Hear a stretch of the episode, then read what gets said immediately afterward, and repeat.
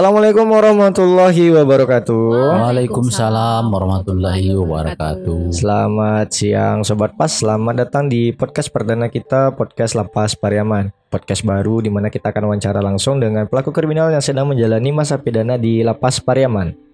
Mengapa kita mewawancara narapidana? Buat apa memberi mereka panggung, memberi, memberi mereka spotlight? Apa tidak hanya akan membuat mereka tambah besar kepala? Nah, Orang pintar bilang, jangan pernah berhenti belajar, karena hidup tidak pernah berhenti mengajarkan, walaupun itu melalui kisah-kisah narapidana. Peristiwa kriminal itu sendiri sebenarnya menarik untuk dibahas. Bagaimana suatu kejahatan terjadi, penyebab, faktor-faktor pendukung, alasan-alasan dibaliknya banyak yang dipelajari oleh cabang keilmuan salah satunya psikologi kriminal. Kebetulan Kalapas kita menyandang gelar master di bidang psikologi kriminal, dan beliau menyadari bahwa orang jahat tidak dapat disembuhkan hanya dengan kurungan, kekerasan atau siksaan, tetapi harus dengan terapi mental. Prinsip-prinsip kesehatan mental dapat membuat penjahat menjadi sadar dan jerah. Karena itulah, lapas Pariaman di bawah kepemimpinan beliau menjadi lebih humanis. Narapidana yang kita wawancarai adalah narapidana yang selama di dalam lapas telah berkelakuan baik, yang telah menunjukkan niat untuk memperbaiki diri, dan mereka mau berbagi cerita mereka, kisah-kisah mereka agar bisa menjadi sepenggal pembelajaran bagi para pendengar.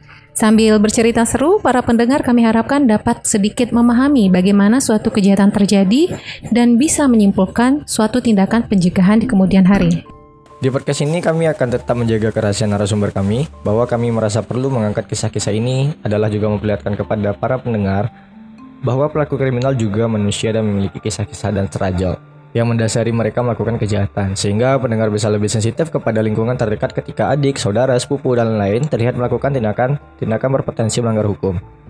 Maka para pendengar lebih arif dan peduli untuk mencegah agar mereka tidak terlibat lebih jauh dan bagi para pendengar yang malah sedang terlibat dalam hal-hal yang cenderung melanggar hukum, tapi belum ketahuan, dapat belajar dan menjadi peringatan bagi diri sendiri untuk segera berhenti setelah mendengar kisah-kisah para narapidana.